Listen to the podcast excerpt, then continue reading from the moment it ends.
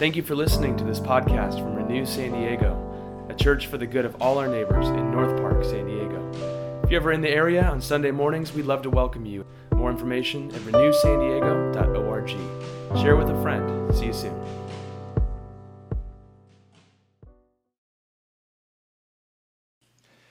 Today's reading comes from Micah 6 1 through 8.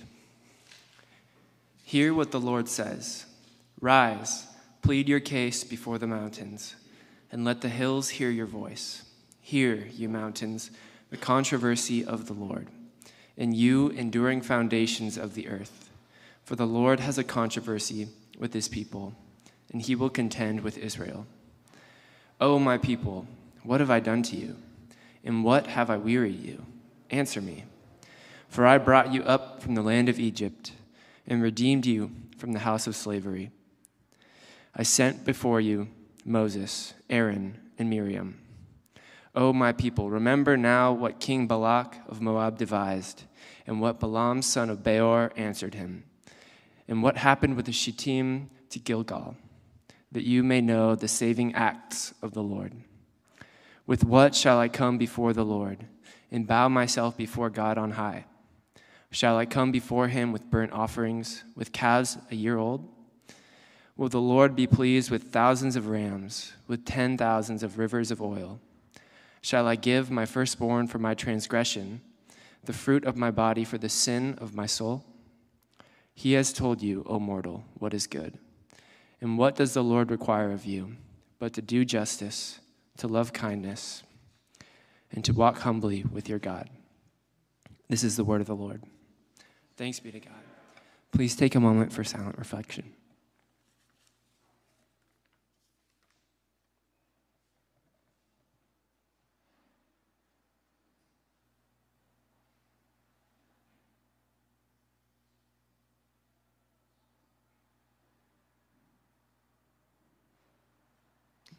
We continue centering ourselves through a prayer that's connected to our breath. So it's prayed silently. On the inhale, we pray, Gracious God. And on the exhale, we pray, Lead us by your Spirit. So let's take a few moments to pray together.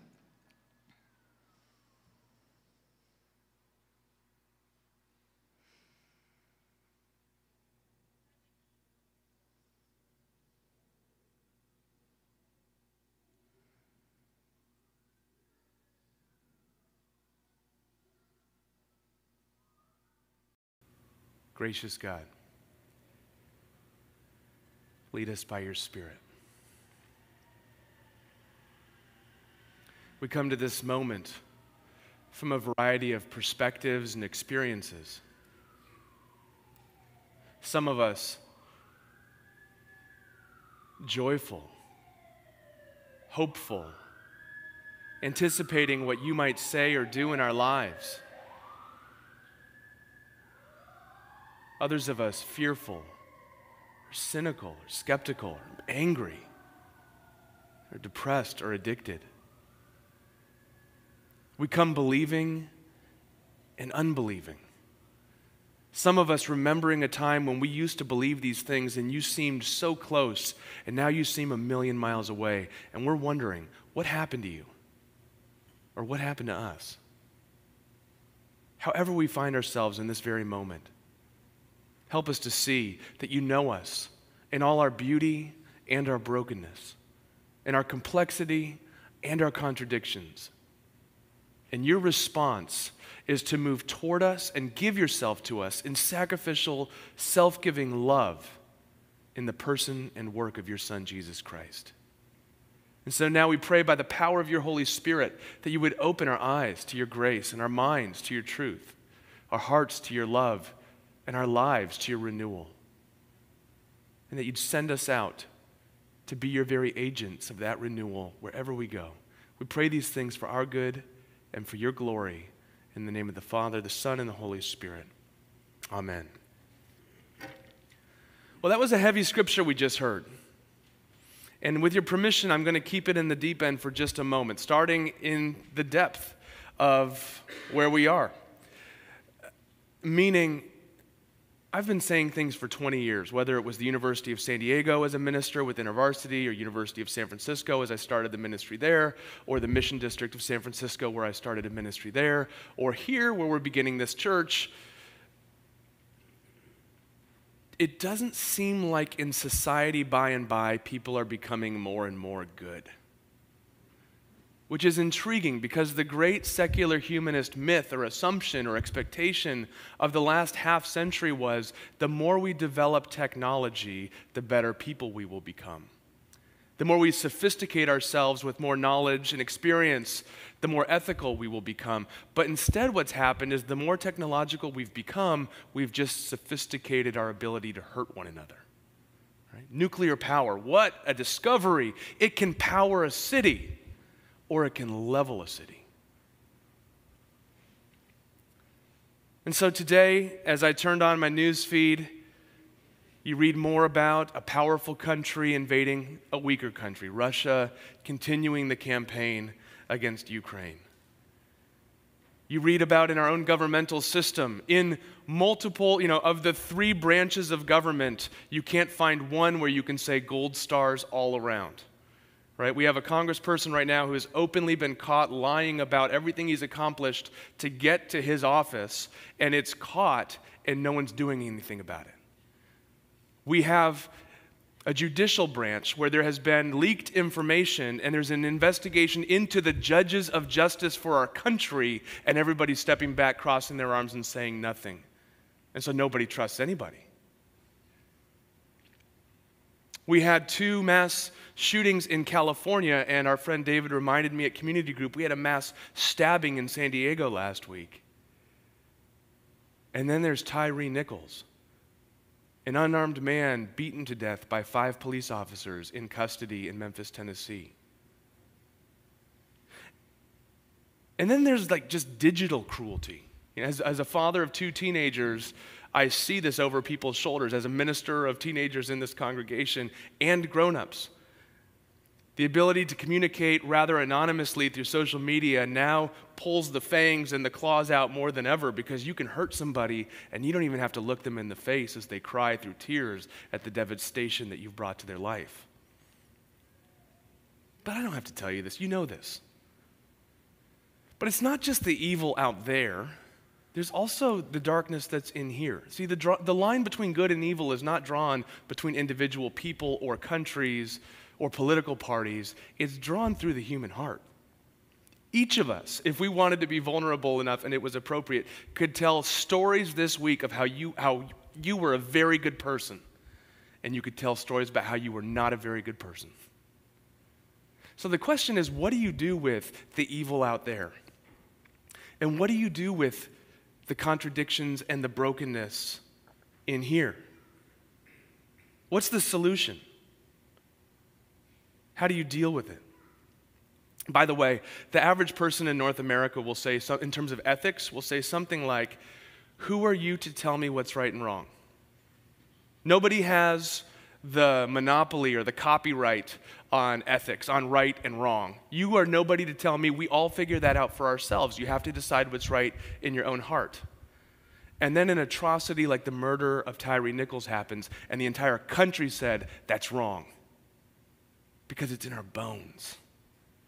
The question is, how do you tap into what's right and what's wrong? And then how do you get on that track to follow it? And that's what this passage is talking about today. John Collins, in his book, The Intro to the Hebrew Bible, says Micah chapter 6, verse 8, that last part, He has told you, O mortal, what is good and what the Lord requires of you, but to do justice, to love kindness, and to walk humbly with your God. John Collins calls that biblical ethics in a nutshell. But how do you access it? How does that move from just like a motivational poster on the wall at the office to an actual operating system for your life? And so let's look at it like this the God of ethics, the good question, two bad answers, and the right answer. First, if you're going to talk about the God of ethics, you have to stop. You always have to consider the source. You should do this with your news feeds also. You have to consider the source. Who's talking? Do they have authority? Do they know what they're talking about? Are they trustworthy? And this is where it begins with the human heart showing that we always tend to put God on trial. Essentially, the people that Micah the prophet is addressing are putting God on trial and asking the question we ask what have you done for me lately? Where are you? And they begin taking matters into their own hands, often with disastrous results. This is where the original audience of Micah would have stood. This is written in the 8th century BC. Let that sink in for a second. Not the 8th century AD, which would have been 1100 years ago, but the 8th century BC, 1600 years before that. And in 2,700 years, the human heart has not changed much. And the context is Israel is being threatened by Assyria. So there's this external threat, and they're crushing the poor in their midst and turning on one another. I'll give you a couple samples. Here's Micah chapter 2, verses 1 through 2. Alas for those who devise wickedness and evil deeds on their beds. When the morning dawns, they perform it because it's in their power. They covet fields and seize them, houses and they take them away. They oppress people and their inheritance.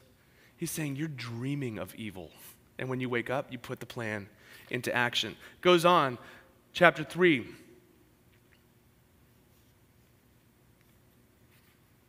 Verse 5.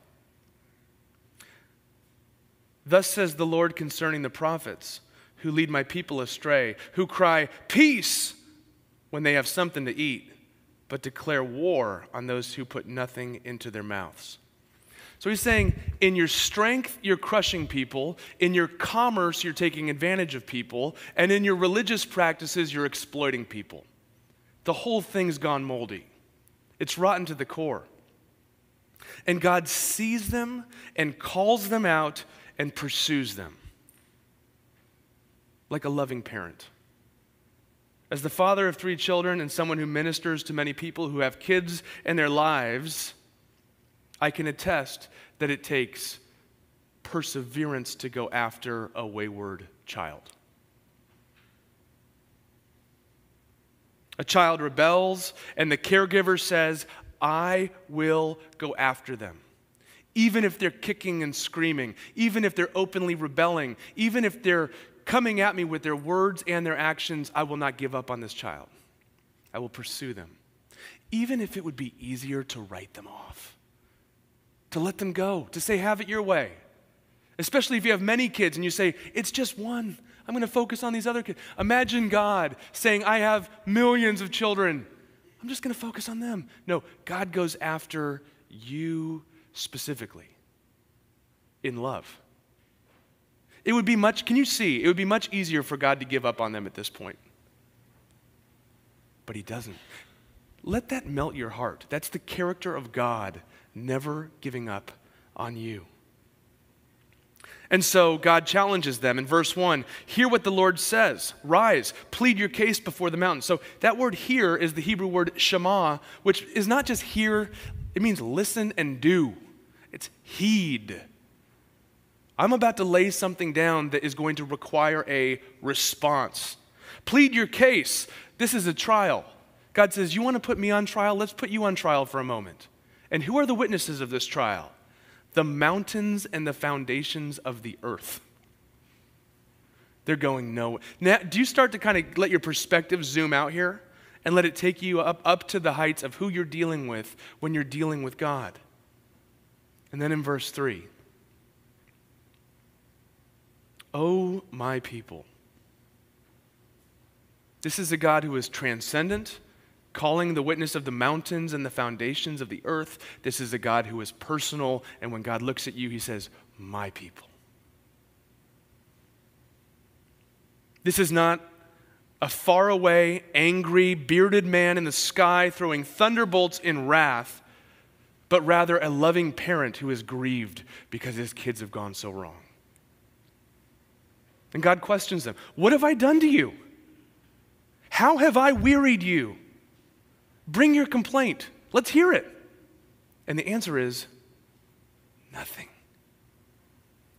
God had provided for them, led them, protected them, guided them, and set them free. You would think the response would be gratitude and obedience.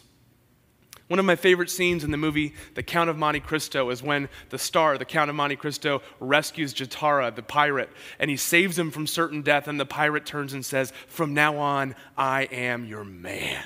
I will do anything for you. And as the audience, you watch and you say, That's a very, that's a right response. You owe him everything. God is saying, How do you not owe me everything? And how do you not see this? Instead, these people continue to be ungrateful and wandering, developing what I call spiritual amnesia, just forgetting the goodness of the God that cares for them. These are the echoes of the first lie told in the Bible by Satan or the serpent or the devil or however you would like to refer to it in Genesis chapter 3, after God has created every good thing in the garden and blessed it and said it is good, and created human beings in God's image and likeness and blessed them and said it's very good, and said, You can have anything you want, just don't eat of the tree of the knowledge of good and evil. And here comes the adversary, the deceiver, the liar, the father of lies did God really say you can't eat of any of the trees of the garden? What a stingy God. The answer is no. That's not what God said. God said you could eat of any tree in the garden except for one, which is very different than you can't eat of any of the trees in the garden. So the seed is sown that you can't trust God. God's not going to take care of you. You need to take matters into your own hands. And we've been taking matters into our own hands ever since, leading to a cycle and a spiral of whether it's internal violence or external whether it's with our actions or with our words or at least our thoughts. Nothing much has changed in the human heart. And still, God pursues them. God says, I will never give up on you. This is what's happening in verses 4 and 5. Let's unpack these rather rapidly. Each of them could be a PhD dissertation. But God says, if you don't remember what I've done for you, let me just remind you real quick. Verse 4 I brought you up from the land of Egypt and redeemed you from the house of slavery. That's pretty good. You were impoverished and crushed and without hope. You were making bricks without straw for Pharaoh. You were having members of your family killed in front of you, and I rescued you. I set you free. Verse 5, or continuing in that verse. And I sent before you Moses and Aaron and Miriam Moses, the prophet who would lead the people out of slavery through the wilderness toward the promised land. Aaron, Moses' big brother, who would be the speaker of that great movement. Miriam, Moses' sister, who was crafty and thoughtful and had high design as she designed a way to save baby Moses' life and have him placed into the Nile River to be received by Pharaoh's daughter and raised as Pharaoh's own. Okay, I started heavy. I have a quick dad joke, pastor joke about, about Miriam and Pharaoh. Um, who was the best, who was the most successful female investor in the Old Testament? Pharaoh's daughter, because she went to the Nile and drew out a little profit. Huh? All right, thanks. All right, you like that one? All right. Who was the most successful uh, male investor in the Old Testament? Noah with the ark, because everybody else was liquidating and he was floating his stock. All right, that's what I got. That's what you get from me. Now back to this. Thank you. yeah, there's plenty more. Please uh, tip your. Don't forget to tip your waiter and try the veal. Hmm. I have in pencil there. Should I tell these jokes or not? I think I just. I think I'm just going to erase those for whenever we come around again here. Verse five. This is one that is kind of more than meets the eye. Oh, my people, remember now what King Balak of Moab devised and what Balaam, son of Beor, answered him. What's going on there? This is where King Balak of Moab heard that Balaam, uh, who was this kind of seer and prophet in his own right, had this spiritual power, this ability to bless people and curse people. And it seemed like whether they put a blessing or a curse on people, God actually listened and it came to fruition. So Balak, who is concerned about Israel and their power, goes to Balaam and commissions him, pays him, gets him on his roster to curse Israel. This is one of the funniest scenes in the Old Testament because Balaam is going toward doing this on his donkey when his donkey speaks to him. Um, one friend, after I was preaching, said that wasn't the only time God spoke through an ass. But, anyways, and instead of cursing Israel, he blessed them. So, what's happening there is God saying, I have rescued you. I've given you shepherds. I have turned your curses into blessings. And don't forget what happened from Shittim to Gilgal. This is the actual story of coming into the promised land. Shittim was Joshua's um, base on the east of the Jordan River, the last place they camped before they crossed the Jordan River into the promised land. Gilgal was the first place where they camped. I've brought you to the promised land. What's God saying? in the midst of your spiritual amnesia, when you have forgotten that I am good toward you, when you're questioning my very character, when you're asking, What have you done for me lately? just take a moment and reflect and remember. I'm in this for you. Look at my track record. Why don't we take a moment right now? Just reflect and remember where has God come through for you? How has God rescued you? Where has God provided for you?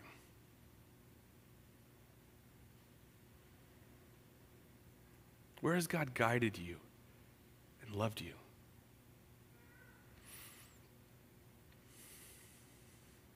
Part of my advice in pastoral counseling as you're thinking of these things is that when you come to a moment in your life and you wonder, is God going to show up? Does God care? Is God going to provide?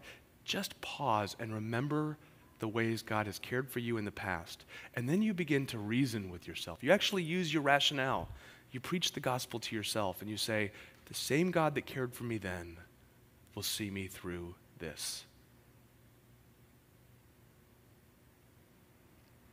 So, how do you respond? This is where the question comes. That was a long first point. These ones go quickly. So, here comes the question then. Verse 6. With what shall I come before the Lord and bow my face before God on high?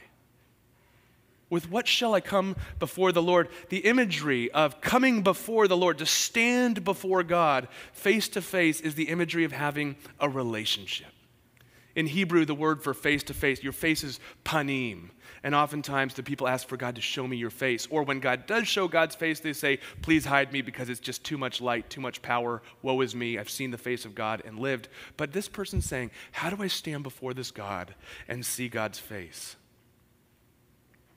How can I, a mere mortal, who's beautiful and broken, who has tremendous capacity for beauty and creativity and love and delight, and tremendous capacity for violence and wrath and selfishness come before a God like this.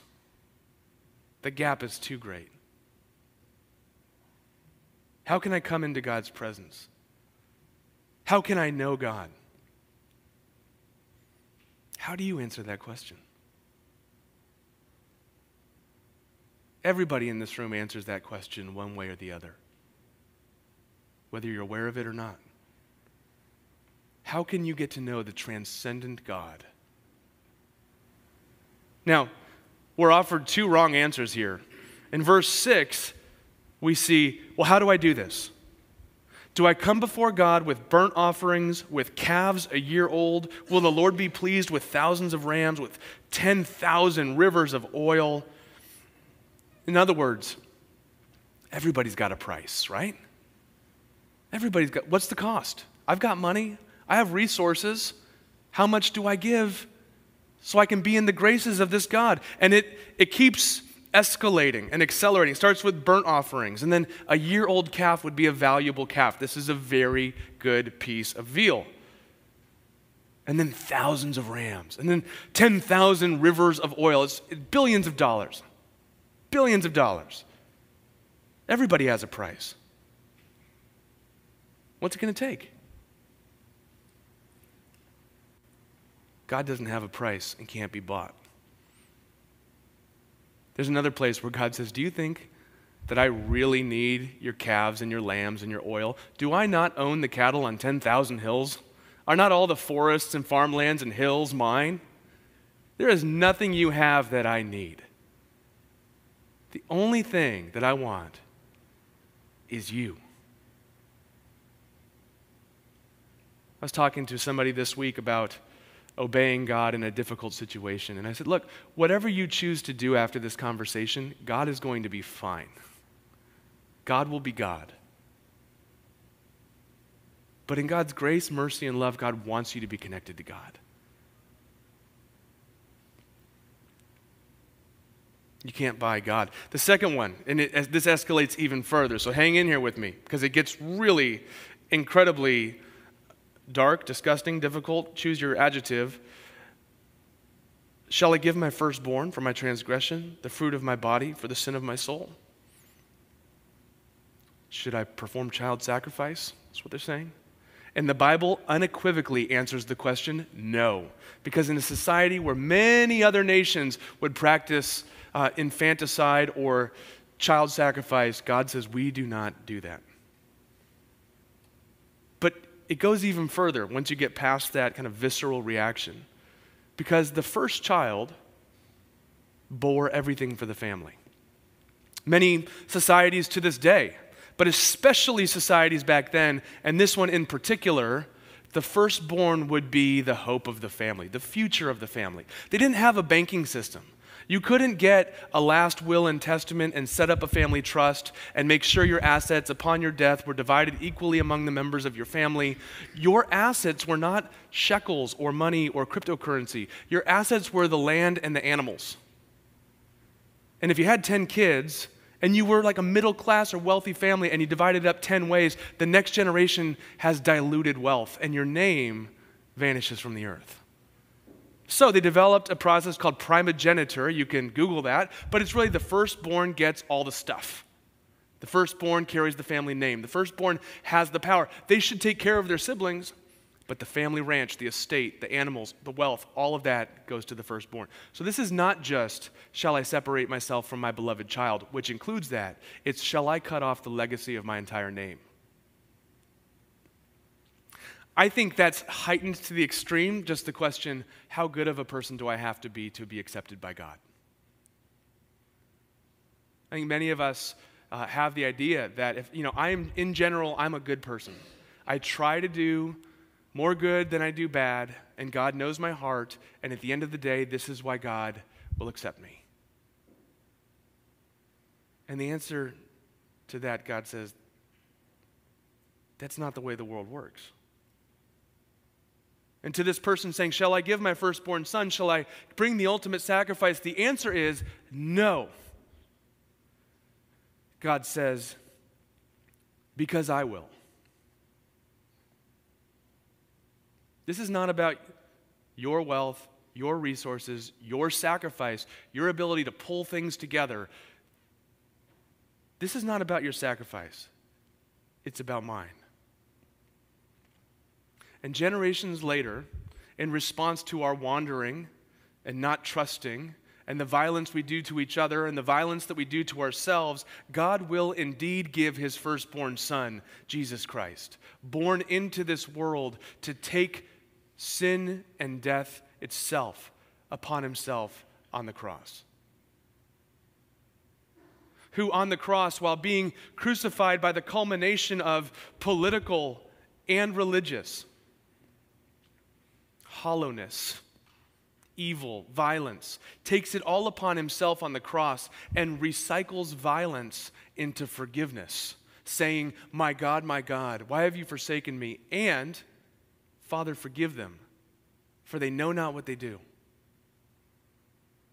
And three days later, in his resurrection, shows that the last word on this world is not the brokenness of our lives or the violence of this world, but rather new life, new hope, and resurrection, which can never be snuffed out. As we remind each other during the season of Advent, the light shines in the darkness, and the darkness will never overcome it.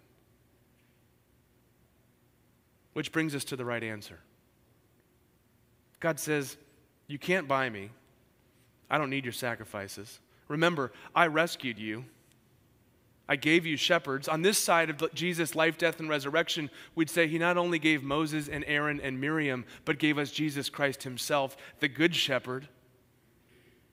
I turn your curses into blessings, as Paul will later write to the church in Rome, for all things will work together for good for those who put their faith and trust in Christ. And I'll bring you to the ultimate promised land, the kingdom of God, which is not just waiting for you when you die on this earth, but is actually rushing forth to meet you right now.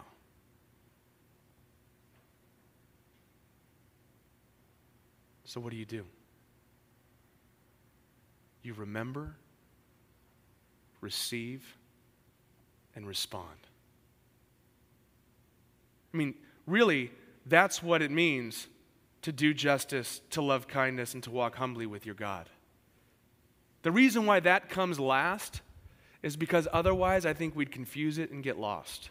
If I do justice and love mercy and walk humbly with God, then God will love me and accept me and save me and rescue me. And it's not that, it's the other way. You have to flip it on its head. God has loved me, rescued me, cared for me, and saved me. Therefore, I want to love mercy. I want to walk humbly with my God. Do justice because God is just. That word is mishpat, which specifically in the Old Testament and New always favors four groups of people the widow, the orphan, the immigrant, and the poor. That's why we do know your neighbor. That's why we partner with our friends in Tijuana as a church. These aren't things we've invented, these are opportunities that we take hold of. Do justice because God is just. Love kindness, that word is also translated as mercy. It's one of the most pregnant with meaning Hebrew words I've ever heard. Chesed, which is a way of talking about God's faithful, steadfast, never giving up, never letting go kind of love. he's saying, love that kind of love. Embody that kind of love toward one another. Embrace it. And walk humbly with your God. Walk humbly with your God. Some people hear walk, some people hear humbly, some people hear your. Walk humbly with your God. Now let's start with the your part. Someone said, This is great. This is like Old Testament, uh, Old Testament relativism. You walk humbly with your God, and I'll walk humbly with my God. This is actually on uh, one of the major buildings at Bucknell University, this part right here. And in a rather secular university, they have no problem with it because it's saying, You go ahead and do what's good for you, and I'll go ahead and do what's good for me. Except that's completely missing the context that you just heard. God is not laying out the rescue, the care, the provision, the faithfulness, and then saying, with that being said, if you get a better offer, go ahead and pursue it. The your is not American post enlightenment individualistic your. The your is a personal, possessive your God. I want relationship with you. This is what doubting Thomas declared, which some people call the first declaration of the gospel my Lord and my God. He's yours. What if you really believe that? What if tomorrow, when you're getting ready for work, you look in the mirror and you say, The most important and true thing about me is God has said, I belong to God. God will never leave me or forsake me. Walk. Walk humbly. Walking connotes relationship. You often don't walk with people that you don't like, unless you're forced to. And even then, sometimes you get to like them along the way. But it connotes relationship. Walk a mile in someone's shoes. The idea is you get to know them better.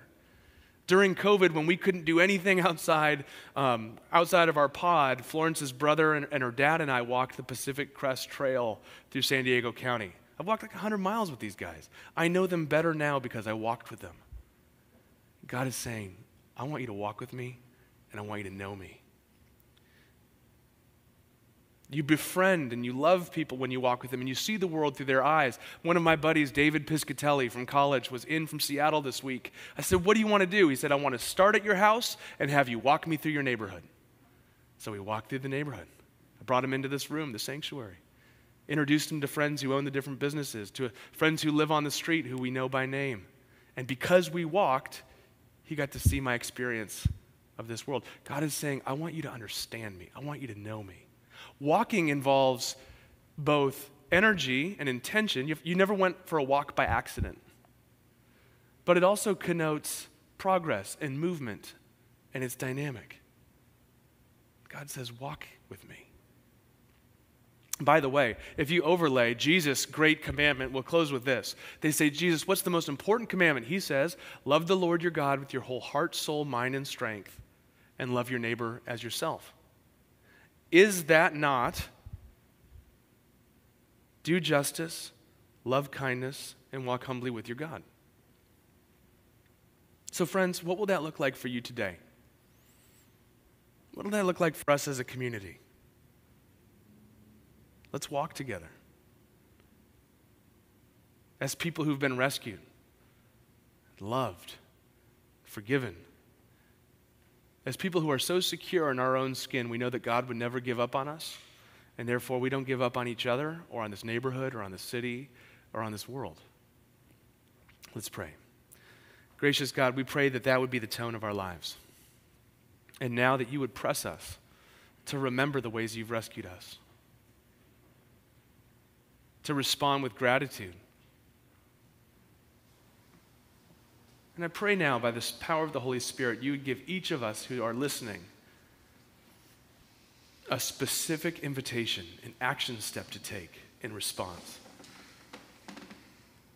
As we enter this time of offertory and move toward your table, impress yourself upon us. Open us to your grace and send us out to be your very hands and feet of renewal in this world, we pray in your name.